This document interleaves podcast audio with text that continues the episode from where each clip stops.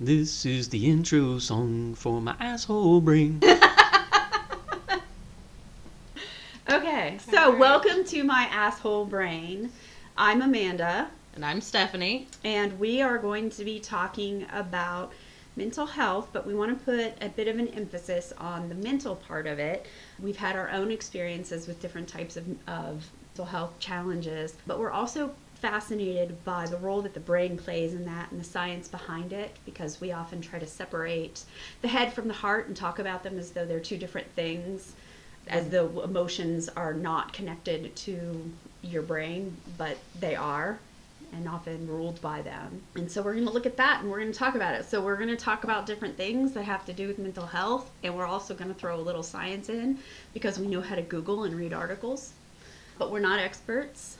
We we have no professional backgrounds. We are 100%, you know, this is as Amanda said what we found through Google and what we know from ourselves. Yeah. I mean, although I was a psych major in college for a while. I mean, I was too. amidst amidst the 20 other things I was also a major Yeah, of. But, yeah. You know, that one was in there. yeah, I started bio, I went to psych, I ended with English. So, essentially what I did too. Yeah, I've always been fascinated by how the mind works. I really enjoy kind of understanding what makes people tick. Well, and they always say psych majors major in psych because They're psychotic. because there's something wrong with them and they're trying to diagnose themselves. Yeah. Which makes total sense because all the Yeah. psych majors I've met are insane. yeah, So, yeah, that's true. It is that I think that a lot of people do um, are drawn to it when they have their own struggles and stuff. But we're also accompanied by our my very snorty dog in the background. it occasionally licks, which is a nice bonus.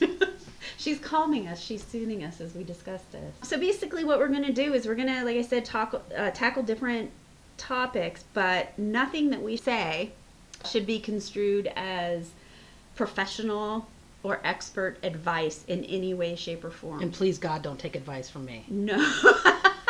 no. So this isn't this is not this is not advice from experts. It's just two people um, who've kind of had similar struggles but also similar interests wanting to explore something that a lot of people struggle with and but look at it from a slightly different point of view instead of just talking about okay I feel depressed and this is why but more so like what role does your brain play in that because we think that that's pretty interesting too.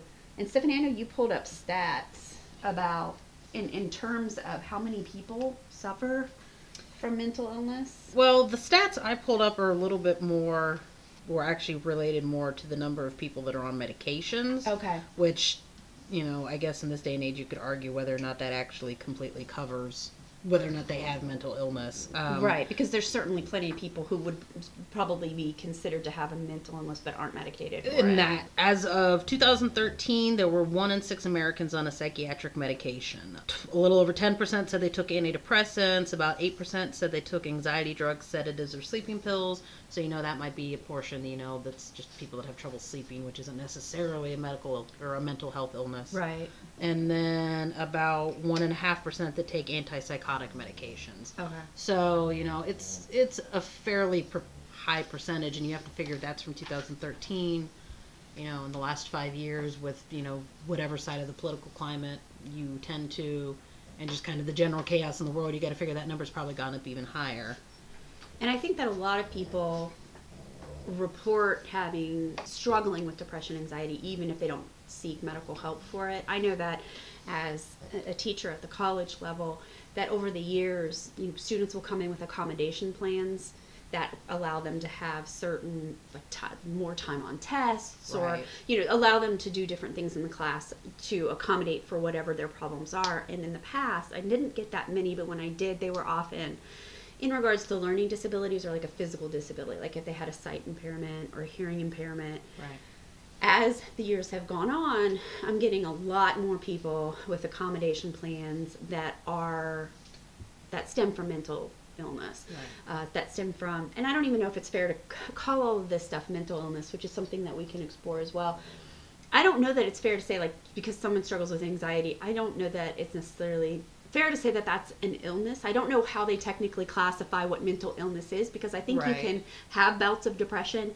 I think you can have bouts of anxiety. I think you can have bouts of like high stress because Yeah. of what's going on in your life. And that doesn't necessarily, in my opinion, mean that you were mentally ill. Right. Well, and there's a difference, you know, like as far as anxiety goes, you know, between crippling test anxiety and, you know, not being able to leave your house crippling anxiety. Right. So it's like, yeah, do you make that differentiation on the levels? Like, you know, if this Yeah. person's sort of anxious and this person's super anxious, are they the same thing? Right. Like one could be considered an illness. The extreme version of it could be considered or classified as an illness, whereas the the lesser version of it could just be a personality issue Yeah, that you uh, just- flaw that you I don't want to call it a personality flaw, but you know what I mean, just something that you struggle with and I, Yeah. because I have students all the time that'll talk about oh I, I, I, have anxiety because you know I, I really struggle with tests or I struggle with homework or I get I get really anxious. And my response to that is well that's actually just stress and it's perfectly normal. What you're Yeah. feeling is your body preparing for that situation.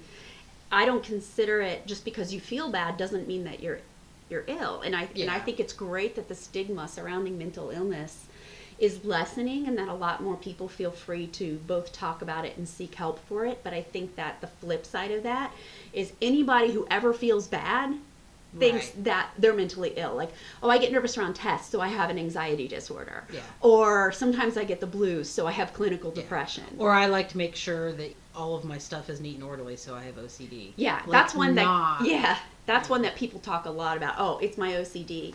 No, if I mean people who truly suffer from OCD, it's debilitating, and it's not just I like to have stuff in order. or I like to make sure my doors are locked before I go to bed. Yeah, like, like, I washed my hands for 45 minutes straight earlier Yeah.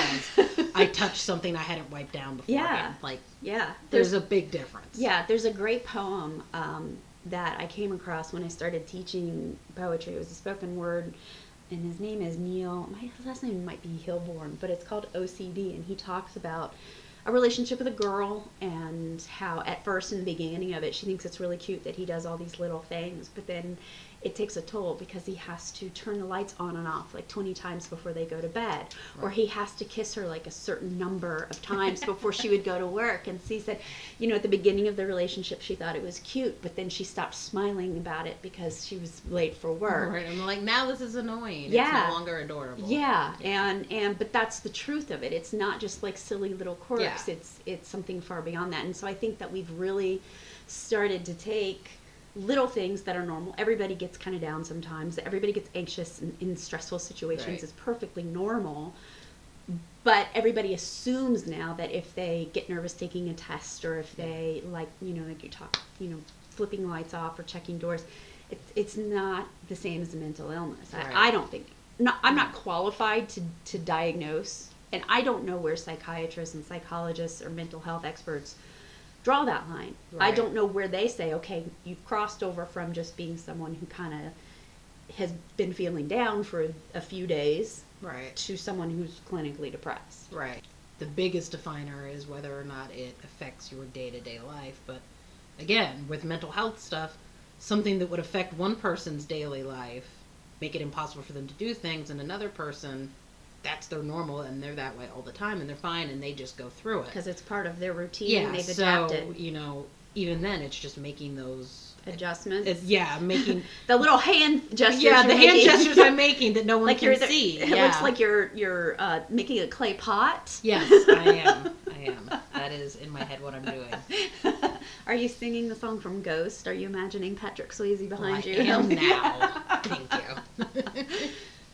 That, as I said before, it's great that we are exploring it, but I do think people don't still do not understand it, and I certainly am not claiming to understand it more than Yeah. others, and that's kind of one of the reasons why I wanted to do this is to try to get a better sense of what's going on. But the truth of the matter is, we just really don't understand. We have an idea, I think, of how our brain plays into this stuff, but I don't think we really understand how our brains function Right. because we're using the thing that we're trying to figure out to, to figure it out Right. and i think that's really difficult to do Well, yeah, and there's you can figure out the rationale behind things and why your brain does what it does. Like we talked earlier about the fight or flight responses, and you know, and there's a logic, logical science behind that. Survival instincts, and you know, the higher your fight or flight is, you know, the more fine tuned it is. the better you are to survive things. So you have that, and that's a very real, you know, biological response. Mhm.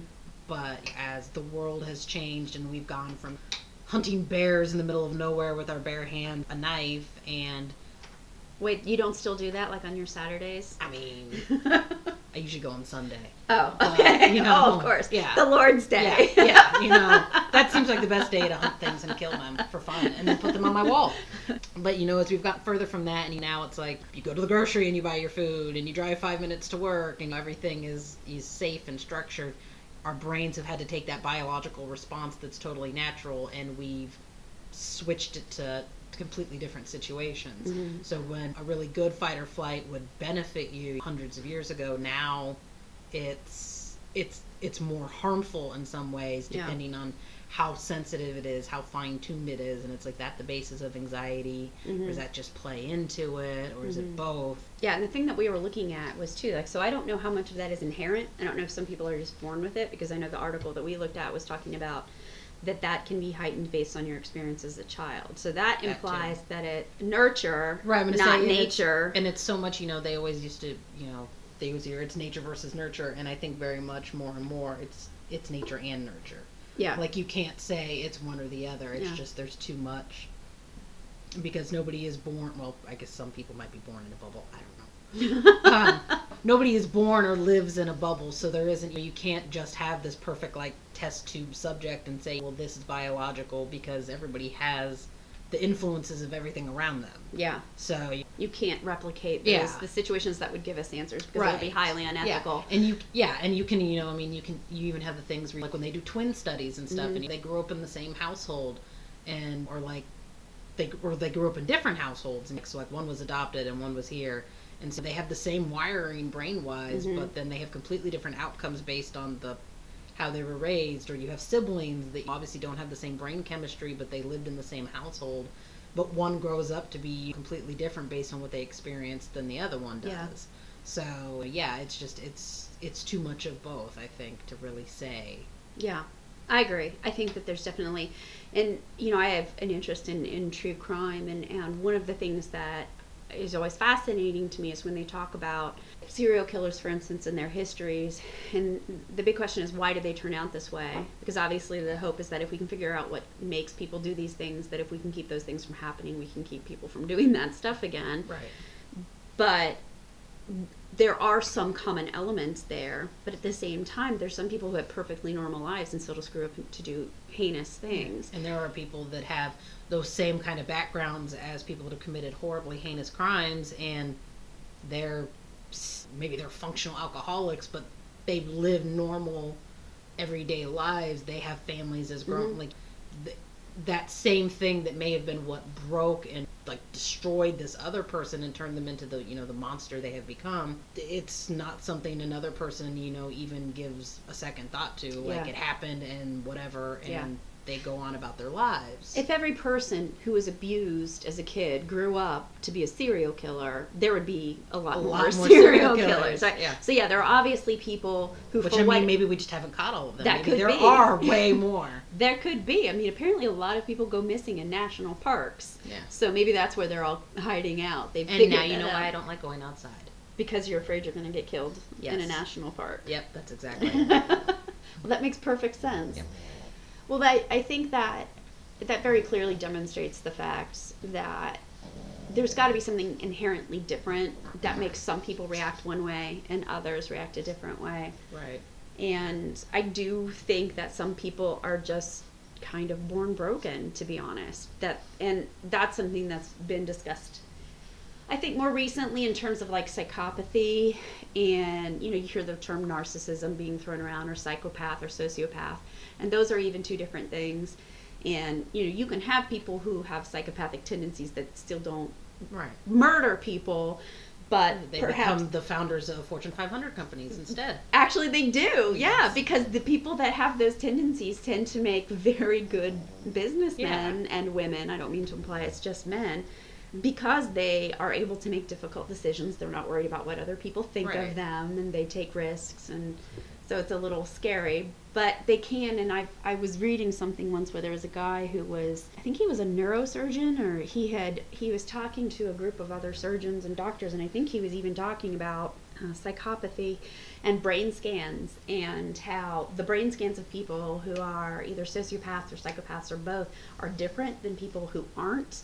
And he had thrown up like a simple a sample brain scan of his own and um, did not realize it at the time i guess that there was something in his scan that indicated that he had he was um, had psychopathic tendencies. tendencies, yeah. right and he had kind of suspected it because he had grown up not not empathizing in the way that other people did but he had said something about how his mother had raised him to kind of go through the motions and to pretend so he wasn't like a cold person in the sense he didn't want to hurt people but he didn't have the same level of empathy and He had to be trained to have empathy. yeah, he and- or to at least look like it. So he Yeah. had to be trained to act normal, so to speak, so that he didn't freak people out.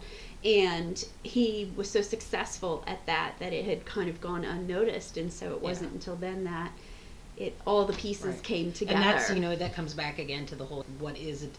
When is it actually an illness or a disability, and when it isn't? Like on a piece of paper, like looking at that objectively, you'd be like, oh well, this person has a serious problem. Mhm. But then you find the actual person; they're successful. They have a very successful business, successful life. yeah, and he was like a neurosurgeon or something like that. So it's like you know, like in his case, it wasn't a disability per right. se, but in someone else, yeah, it's a serious issue. So it's you know, again, that nature versus nurture. Yeah.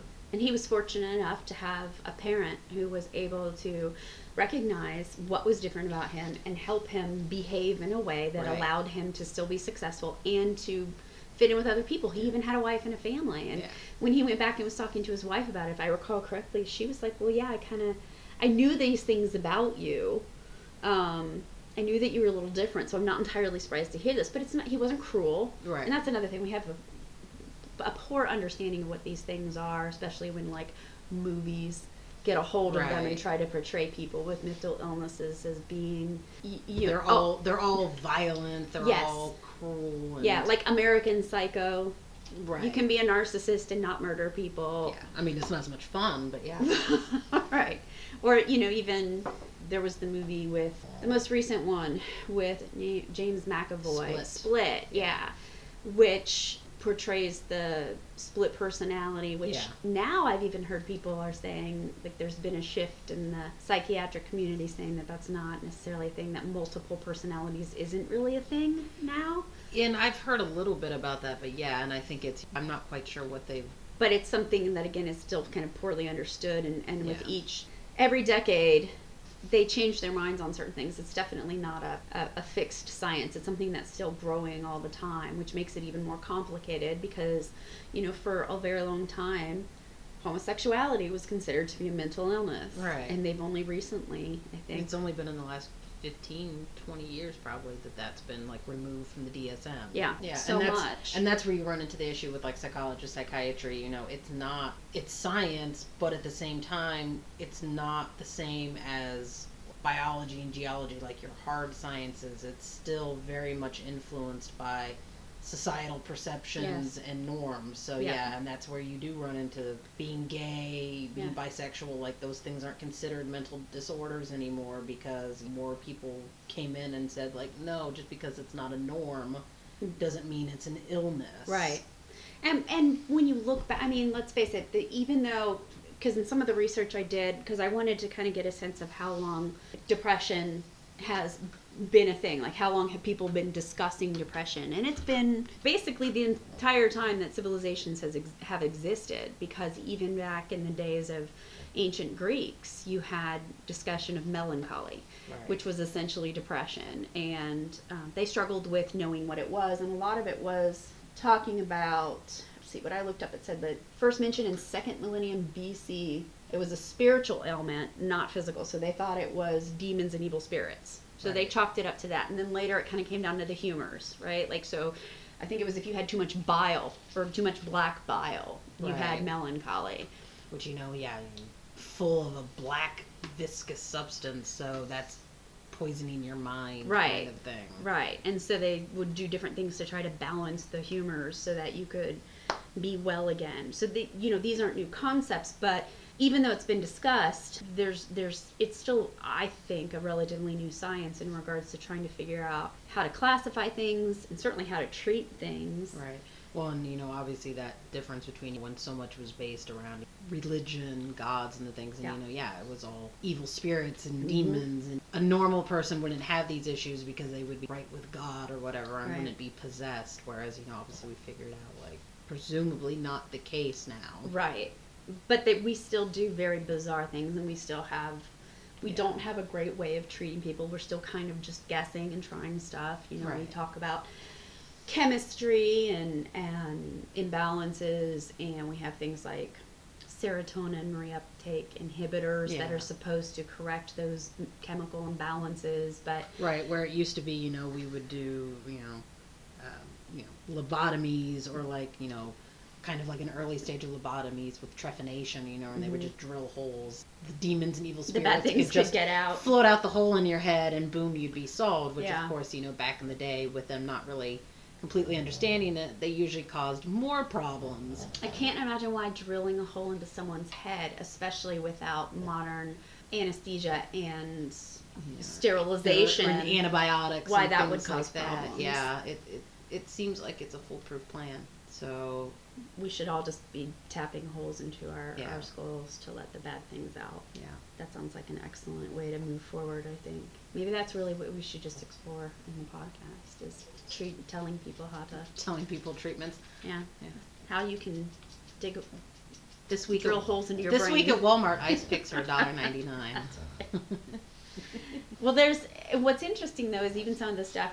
I'm sure that most people have heard like horror stories of what would happen in in psychiatric hospitals, and there was One flew over the cuckoo's nest. yeah. and- Well, even before that, there was one called Bedlam, and that's where you get the term like it was it's Bedlam came because of that actual Ah. hospital. But you know they would they would give people uh, ice baths.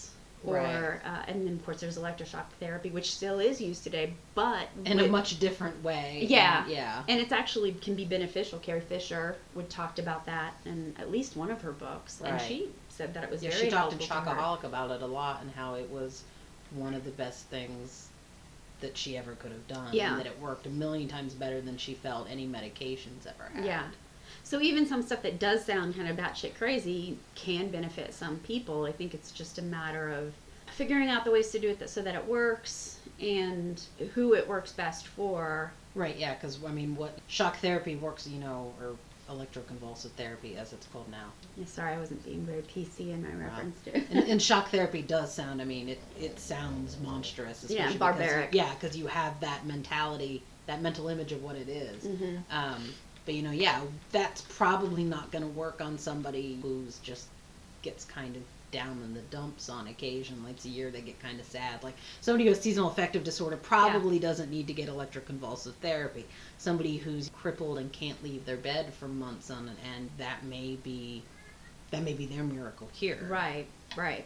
So like just if you're feeling sad, sticking a fork in a an electrical outlet to give yourself a little bit of a jolt is probably not Probably not. I mean, I don't know. I guess if you're you're an adrenaline junkie too, it might it might work. But So what we should really change this podcast title to is uh, terrible advice on how to deal with mental illness because so far I've discussed how maybe drilling holes in brains is the way to deal with this and sticking metal things into it- electrical sockets. we could call a future episode of My Favorite Murder. where Start drilling holes in people's heads and and I'm gonna end up going to jail or being sued for giving terrible advice, and there's going to be like a rush of people. that's why we have editing. Yeah, I want to get rid of that whole conversation Yeah, there. so- edit all of the bad advice. Just remove it or change it to make it sound like Stephanie said it, so that she gets in trouble Also and an not me. It's probably more believable if it comes from me. like that sounds like something she would say and suggest. Well, so I guess one of the things that we haven't really talked about is our own experiences with it and kind I of think why listening we. to us, it's pretty obvious. what Yeah. I take so I don't know that we need to go any. and I don't know that you know I don't think that we need to like bare our souls, but I, I, it is interesting, especially when I was reading about because one of the things we also wanted to talk about perception and how depression can impact your perception, but at the same time, perception can affect whether or not you feel depressed or bad. So, for instance, people who think stress is bad for them will have worse effects from stress. It will affect them more negatively. They'll have more health problems as a result of it because they think stress is bad. But if you view stress as maybe not necessarily good, but it's just un- something a normal, catalyst towards success kind of thing. or at, or at the very least something that is perfectly normal. It's it's normal for your body to feel certain things as you are preparing for a challenge. It doesn't mean there's anything wrong with you, and it's not necessarily bad uh, in the short term. You know, if it's for prolonged periods of time, obviously it's not good for you. Right. It can be very straining on your body, but in short periods of time, it's not harmful to you unless you think it's harmful, and that's when it becomes problematic. Well, yeah, and you know how much is like I'm very aware in my personal experience that I let a lot of my negative emotions feed into my issues. So if something is if something I know would upset me happens, my brain automatically tells me like, "Oh, this is bad. This is you know devastating." And I go with that instead of being able to convince myself to just, "Oh, well, this happened. It's fine." You know, Mhm. like, you know those flash moments of things where you know a lot of people would just be like oh whatever and move Yeah. on i have even in some ways i think conditioned myself to automatically take that as a defeat and just kind of collapse in on myself Yeah. Well, that was one of the things that they were talking about in the fight, flight, Yeah, there was or a, freeze. uh, there was one that's called fold or- faint, yes which was really, and I'd never heard of that. i never had either i thought that was very interesting because i was like i'm very much that fold The like, folder, oh, yeah, yeah. You kind of become paralyzed, but it's different from freeze because it can even go beyond that. And what I think, I went through a very stressful period of time, and where I had a series of things popping up, and it was constant. Like one thing would get resolved, and something else would pop up almost immediately after. Or I couldn't even resolve the original thing, and it was just piling on. new, yeah, right. just the universe was piling on, and there were a few times when I would have to confront a person or a situation to try to resolve it, and I, I would start getting sleepy.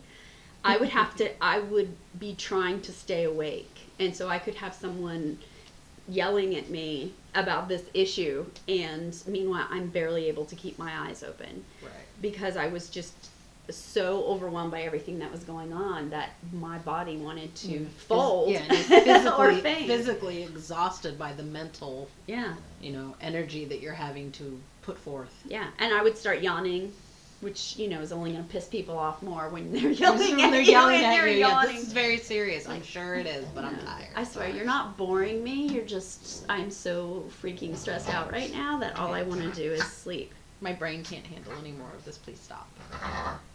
Yes, Drew, that's right. Drew's decided she wants to play. So that one was, re- I thought was very interesting, and I think that a lot of people, I think that's one of the misconceptions that people have nowadays in terms of stress is that it's perfectly normal to have that the reaction of oh i just i'm so overwhelmed i don't want to do anything which would be the freeze or the fold depending on how extreme it goes or the i'm just going to avoid this because it makes me feel bad which is the flight Right. or the you're pissing me off so i'm gonna i'm gonna I'm I'm stressed out, so I'm going to become aggressive, which of course is, is the fight. And Right. it's not, you're not abnormal if you feel those things. You've Right. just got to figure out the way Well, I'm to life itself it. is a stressful thing. Like, I mean, even if you have an easy life, I think it's safe to say that you're gonna have some stressors. So yeah, it's you know making the defining what is a you know impossible stressor and what is a normal stressor. Yeah, and also if you you just really got to learn how to cope with it. Uh, In my experience, I as I've gotten older and I've gotten through more situations, I have more confidence that I'm going to be able to resolve it and move on. So I find it's much easier for me. I don't get as stressed and I'm able to resolve the issue faster because I've had enough experience with it that my reactions are not nearly as extreme as they used to be. So I do think it takes maturity and experience, and I can tell a lot of times when the students who have never really had to confront stress, like if they've either had pretty easy lives and so they when they're put into a situation that's stressful, it's so new to them they don't know what to do, Right. or they've just always been allowed to avoid it in the past so they've never actually had to work through it. You can tell those students because they just kind of fall apart. Right. and they don't know what to do with themselves. And on one hand it would be nice to think because I have three kids, that they would have happy, easy lives. At the same time, I don't think that it's going to benefit them to not have any kind Right. of That doesn't obstacles and it doesn't prep them for anything to No. send them into the world like you know well everything's going to be perfect and if it's not you worry about it then like eh. Yeah, and and so I feel like because my kids have have had certain situations that were difficult for them, that it has better prepared them for the future because they're like, well, I had this situation in the past and I got over that, so I can get over this too, or this is how I coped with it, so I can Right. apply those things skills again in the future. So you know, there's a lot of discussions about helicopter parenting, and I think we'll probably do an entire episode on parenting, just Right. parenting in general, because there's a whole lot to discuss Right. there, and it certainly is enough to make anybody want to go a little crazy. But the other thing, there was something else about perception. When you are feeling, because you were talking about how you will react to things in a certain way, but also what I think is interesting is when you're feeling depressed, it shapes how you view time and reality. So if you're really down in it, you're not seeing things as they truly are, and that can be really difficult. and it's very and it can be very difficult to dig yourself out of that kind of thing if you're already kind of falling down that hole. It's hard to convince yourself oh well i'm not feeling real great and i need to i need to go see people or hang out with people. Yeah. no you feel miserable. The last thing you want to do is be around people. And so everything just piles in you know. I was already sad and now i'm isolating myself and now the and it just kind of builds into a point where you hit the bottom of that hole and you realize how far you've dug yourself in and you don't know how to get out of it and then when you think about getting out of it that mental effort that you have to put forth in order to actually do it and it's you know you're already exhausted so it's like it's just it's very easy to fall into it and not get yourself back out and because it, shapes your perception of time, it can feel like it's been going on forever. right when in fact it's been going on two days Yeah. or just you know even a week but Yeah. it feels like that's all there's ever Yeah. been and it, and that's all that there ever will be. Yeah. It, it seems endless. and that's one of my one of my favorite things that I say when I'm having trouble, and I've seen other people use it various places. Where they say depression lies, Mhm. and you know, and it's very true. You know, it it colors everything that you think about yourself and about your life and what's going on. I've always been miserable, or no one's ever liked me, or I'm always going to be mm-hmm. alone because it's just Nobody you know. loves me. Everybody hates me. Think I'll go eat. it's very easy. Yes, you, you kind of fall into a pit where you feel very sorry for yourself, and I don't mean to to make it sound like it's just a big pity party. Right. But well, you you get that you wallow. yeah, and you do feel very much Yeah. like nobody gives a shit, and Right. and you know why do I even bother? And and it just feels like you're stuck there. I, have a tendency to just naturally kind of go, and that's why we were.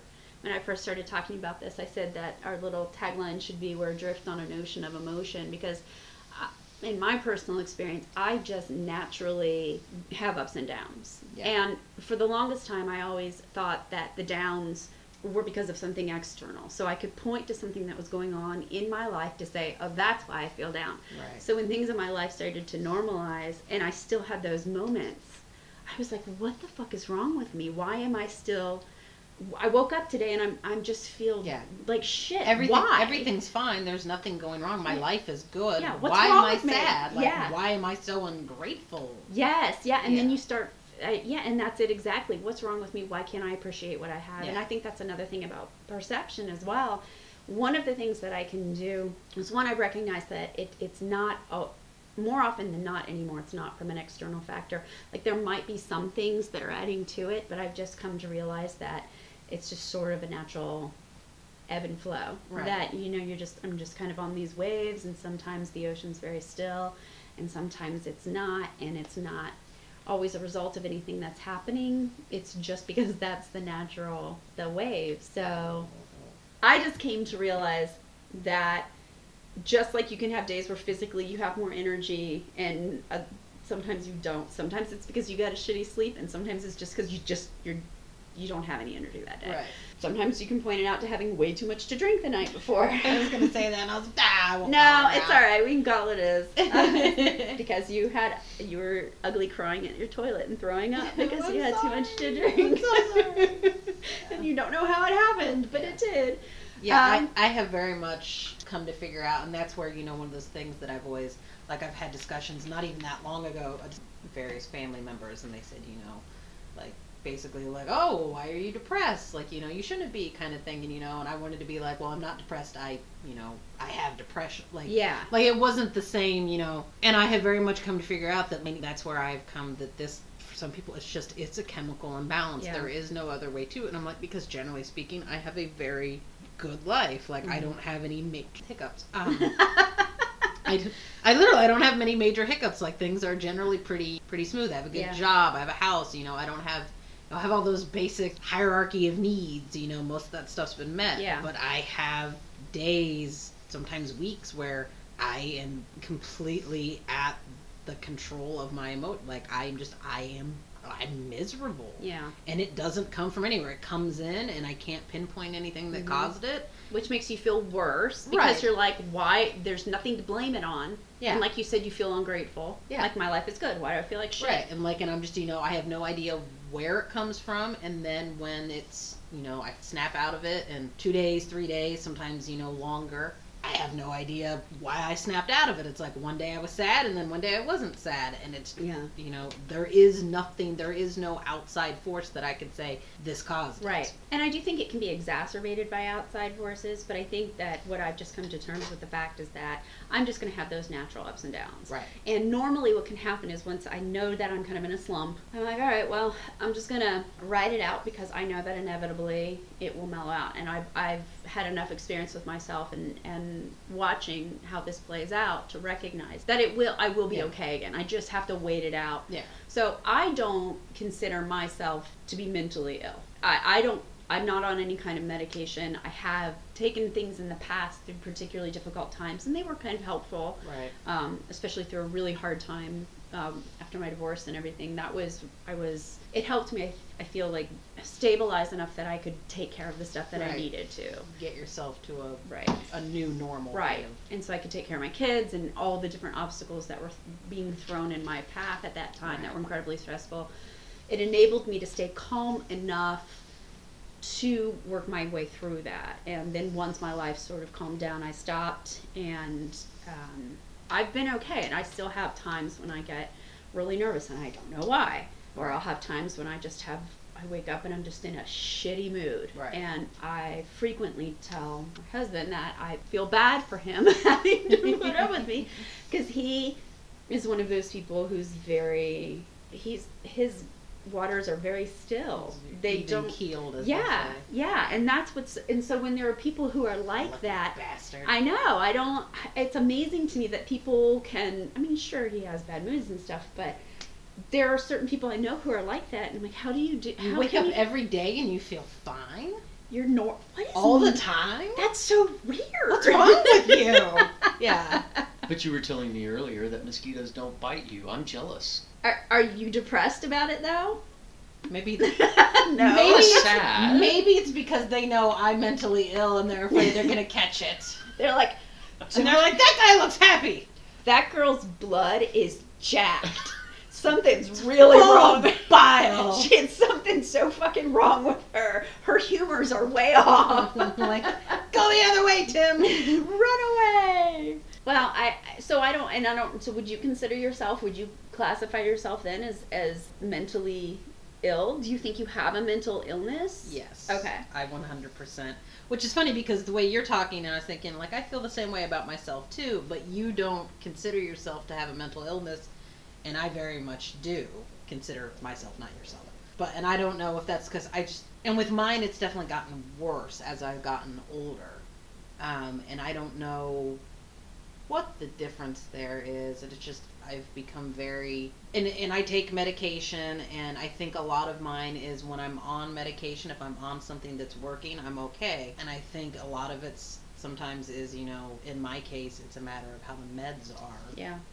are working um, as to whether or not you know those normal dips that people would have or that I have you know where I'm in a bad mood but then that bad mood goes you know four days or 5 Mhm. days or eight days Mhm.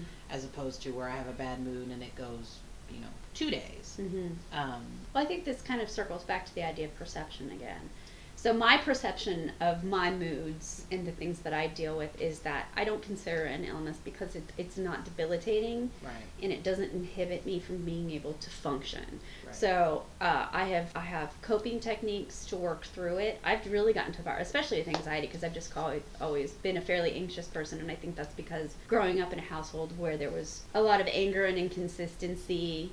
And I I wasn't abused, but when you don't know from day to day what's going to crop up in your house, Kind when- of chaotic. Right, when there's people in your house that you're afraid of, or that there's, like I said, a lot of chaos, that can make you nervous because Right. you're you're always on edge because you're you're always waiting for somebody to blow up. Right. Yeah. And you don't. and- walking on eggshells. yes, and in my situation, I never knew what was going to trigger it because it wasn't predictable in any way. Like when you have people who tend to get angry at the same things, at least you can say, I'm going to avoid those things. Yeah. You just don't do that thing. Right, but when you live with people who you are not don't have consistent triggers, you never know. So you can say something that you think is perfectly innocent, and they're gonna blow up, or they're gonna have. It's just so you can have a, a period of, of peace and calm, and then something explodes, and you don't even know why. And I think that because of that, it has made me.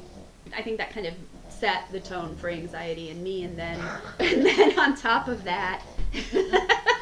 And then on top of that, Coping skills. yes, Interaction. I can't control the dog, so I'm just going to escort the dog out of the room. And that's that was the other. I do sometimes Should have our tag on. escort the dog out I of the room. I can't control the dog. I will just. Uh, escort the dog Dog out of the room. room. But I think that's also part of it too, especially in terms of perception. Is is and that was one of the things that had had cropped up in, in some of the stuff I read that talked about helplessness. That people who do not feel like they have a lot of control in their lives or they feel helpless tend to suffer from anxiety and depression. But then the flip side of that, which I thought was very interesting, was people who have a kind of um, an overconfidence in their power, who believe that they have more power, or they generally do have more power. Tend toward mania. Yeah, and Yeah. narcissism. And Right. so, on either end of the spectrum, and I think that that's really what all of this comes down to. It comes down to balance and residing somewhere in the middle. And if you slip on too far in either direction, that's when shit goes bad. So if you have too little power, if you have too much power, Right.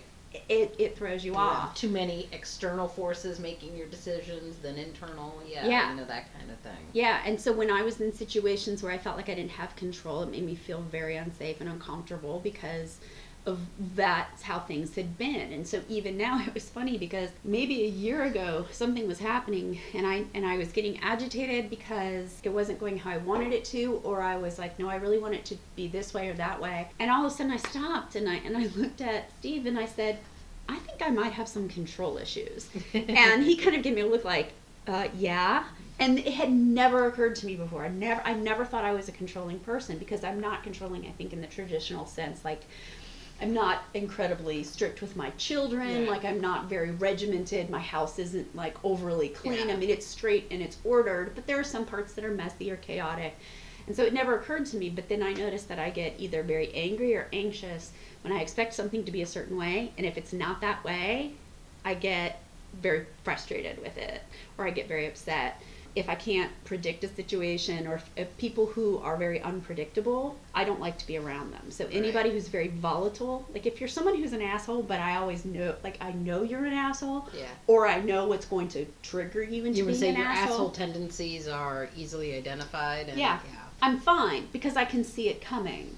But if you're someone who's just very erratic, uh, I don't like it at all. It makes me very uncomfortable. And so I think it all comes down to like, I need to feel at least somewhat in control of the situation so that I can feel Yeah. calm. And anytime I'm confronted with a person or a situation where I have absolutely no control, that's when I get very uncomfortable. That's why travel makes me nervous, even though I enjoy it in theory. In practice, it can make me And I very anxious. And I almost like not having control because then I don't have to make decisions, and that's very, that's very comforting to me. So Well, there's well then if you're not making the decisions, then you're not at fault if it if it if it gets fucked up. that too, yeah. Nobody Yeah. can blame me for this Right. going wrong. I had no say. And there are times when I absolutely don't want to make decisions. There are times when like especially when it gets down to details, Like I can handle the big picture, but once it gets down to the very minute details, I I can be like, this is I don't want to do this anymore. I'm if. I have too many, I think I'd heard somebody Too many options. Yes, the tyranny of choice was a Yeah. phrase I'd heard. Like if there's too many, I'll I'll go looking online to find something. Like I know I need to buy something, and I'll go online. I'll start looking for it, and there'll be like a thousand of them, and I'll get through thirty, and I'm like, I'm done. I can't do this These anymore. all look the same, but they're not the same because it tells me they're not. and yeah, and I can't choose. When you go to a restaurant and there's eight pages to the menu, and you're like, this is like I don't need this many options. Give me three in each category. Give I- me three pages, not eight. I am oppressed by your options. Right. There's too many. I can't Yeah. decide. There is a restaurant who shall not be named. The stressor of going there is not the bill at the end of the night, it's the 10, 12 page menu. Are you talking about the one in Orlando, Oh, no, no, or are you no. talking about one here? More local. Oh. The, the factory of cheese. Oh. Seriously. oh, I was thinking about there's the the the chocolate emporium Mhm. in Orlando, which is Yes. delicious. But they had they had ten pages, and what four of them were desserts. I Mhm. think it Yeah, was that's- that's crazy. obscene. and on one hand, it's nice to have options, especially when you're there with kids. But it gets to the point where it's like, this is too much for me. I can't. I just, I don't. Just give me whatever. I'll just take the first thing on the menu. Yeah. Love of God. Uh, yeah and so i think that in that sense i almost don't want the control of the situations Someone else order for yeah me. And i get and that's something that i struggle with as well when it's also always my job to figure everything out it gets exhausting so i want a certain amount of control in certain situations but in others i want somebody I would else like to, take- control when I have control. right exactly and right now i don't want control so this is this is your purview i don't want to fucking Right. deal You're good at this. this. You do this. Yes. I'm good at this. I'll do this. Yeah, and that's actually I do that with Steve a lot. It- Yeah. Like when we were, Delegation. yeah, with with the wedding, uh, there was a lot of things where I got to the point where I was like, I I can't make all these little decisions. I need you, and he was fine with it. He was happy to do it. But there was one point where like he wasn't quite sure just how much input I wanted to have. And he's like, you told me to just do this. You wanted you were leaving it up to me. But now you're kind of stepping in and saying, well, oh, I want to have a say over this or that. So he, he finally had to like pin me down and say what what parts of this do you want input on and what parts do you want me to just handle Right. and so i had to very clearly say i want to help choose like the colors of this and that and like menu and then you can do all this other stuff over here Which is why if I ever got married, I would go to Las Vegas where everything is just picked by Elvis and that's it. My honeymoon suite is here and my flowers are these because they're fake and they're always there and they're covered in dust and here's an Elvis. or maybe you could just have kesha dressed as elvis Also an she was- option that I would be completely 100% okay with.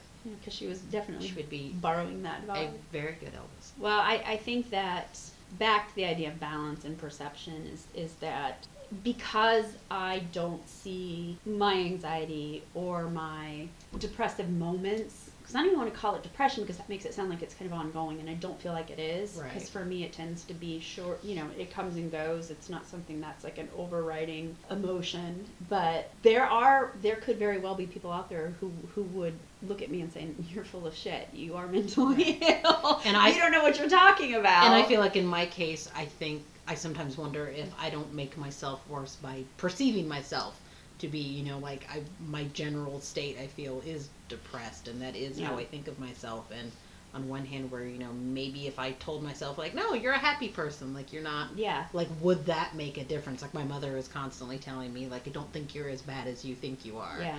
Um, and some recent experiences, I've gotten to see other people that are maybe worse than I am, and yeah, I, you know, I am a very functional person for the most part. So I think a lot of mine is an issue of me telling myself that I'm worse than I am. Yeah. And that's one of those things that definitely, I think that, you know, again, I think that perception of yourself makes a huge difference. So I wonder if you actually started practicing that then. If you stopped yourself from saying that, Right. and you and it may feel like a lie for you to tell yourself, "I'm a generally happy person." Like Yeah. you might not be able That to pull that, it, that off. fake it till you make it. Thing. Right. You may not be able to convincingly pull that off right now, but maybe if you stop telling yourself I'm a depressed person, but maybe you started telling yourself just something a little less severe, like I suffer from depression Yeah. sometimes, or Sometimes I'm I, sad. Sometimes I feel sad. Yeah. Yeah. And so instead of defining yourself that Yeah. way, is just acknowledging because that's kind of what I had to do was just coming to terms with the fact that like, oh, my emotions do these things, and it's just how it is, and it's Yeah. fine. And once I caught on to that, the frequency of the the down days and the duration of Right. that eh, have both decreased. So I kind of stopped fighting it and I stopped fretting over it. But I think um, perspective also. You talked about how when you see other people who you can tell are worse, Right. it kind that sounds terrible. Like I just need to hang out with people who are more fucked up than I am, so I can realize I'm not that bad. But I mean, at- at the same time, you know, there is something to it. Like, you know, I consider myself to be sort of non-functional in a lot of ways, but I'm like, you know, I had it pointed out to me, like, I have a college degree, I have a job that I've held, I have, you know, my own apartment, my Yeah. own car. Like, I have all these things that, you know, like, maybe that's setting the bar low, but, you know, I have those standards of personhood and adulthood, and I've accomplished things. yeah, Whereas there are other people that they literally can't function even remotely long enough to to have done any of those. Yeah. things. The idea that they would have their own place or manage to make it through a college program, those are things that are almost unattainable for them Yeah. because they are so off balance or ill. And you know, I you know, I definitely I definitely am not that way. Like I have I am functional. and I think Yeah. perspective and gratitude are two things that have helped me tremendously. Right. um, when I am kind of feeling down or feeling sorry for myself or going through a difficult patch, reminding myself that I still have it pretty good. Right. And, you know, even considering what a lot of other people go through, not just people I know, but like in the broader sense in the, In the world, that there are people world. out there that live Yeah. terrible, terrible lives, and I'm incredibly fortunate to have the one that I do. And having that perspective can keep me from getting overwhelmed by stuff, even Yeah. when something feels really bad. At the end of the day, it's it's actually not in Yeah, comparison in to the grand scheme of Yeah. things, this is nothing. yeah, on on the scale of terrible things, this is this is relatively unterrible. Right. And being grateful for what I do have, and it's been very, it, and it's helped me tremendously. But what it has also done is it, it gives me a lot of, I become very impatient with people who spend a lot of time counting their woes or Right. focusing on all the ways that life has done them wrong and things that are terrible, especially when, you know, from what I can see, they have a lot of good They're things. still doing, yeah. And that's not to say they don't have the right to feel bad. There was something that I saw once that was telling somebody that they should not feel bad because other people have it worse is like telling somebody they shouldn't be happy because other people have it better. Uh, so I, I certainly wouldn't want to say, oh, you have no right to complain. You have a really good life. At least you're not having to walk five miles to get fresh water every day, or you're not Exactly. half your village and wasn't everything, raped and everything murdered. is, you know, everything is on everybody's individual scale. Somebody that does live somewhere where they have to walk every day five miles for water, to them that's fine because at least they can walk five miles and get Yeah. to it. Like somebody else might not be able to get to it all. Whereas, you know, and then we're looking at it like, Jesus Christ, I can just walk down the hall and get water. Right. It's all objective, subjective. I don't remember which is which. It's subjective. Yeah. Yeah, I mean, it's all it comes down to you know what your personal experiences Yeah, are. you know, what someone that's, you know, used to growing up in a, for lack of a better word, you know, civilized first world country versus what someone's used to in a third world. What is a stressor to us is ridiculous to them, and what is normal every day, not a stressor to them, we look at like, my God. and I try to and and so when I see people who kind of constantly want to complain about things that they're having to deal with that seem to me to be kind of petty or minimal, I again I don't not dismissive about it, but because we all get hung up on those things, Right. and I get hung up on those things. What what is frustrating to me is when someone only focuses on Like that. they've made that their Yeah. identity. yes When there are so many other things that they probably couldn't make Yeah. their identity. You know, like those things are just in your overall those are blips. Like why Yeah. are those the things that you're focusing on? Yeah.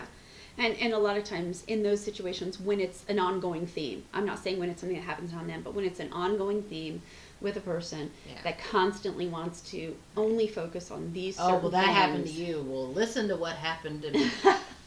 Oh well, That the one kind of the one uppers are entirely different. Yes, Yeah. congratulations, you win the award for being more miserable. I don't want to get into this battle with you. I don't want to win. right? Yeah, I'm gonna say, Hooray! You can have that trophy. Yeah. I'm cool. I want it. We're good. So it's, but I do think that it's important, like if you catch yourself kind of constantly dwelling on something and you're not looking at the bigger picture, you're not looking at the good things that you have going for you or in your life, then I think that that can become really, like you said, kind of, it's how they define themselves. And, Yeah. and that's when I can become very impatient because that is also one of my major personality flaws. I don't know, is, is constant irritation, is that a mental illness?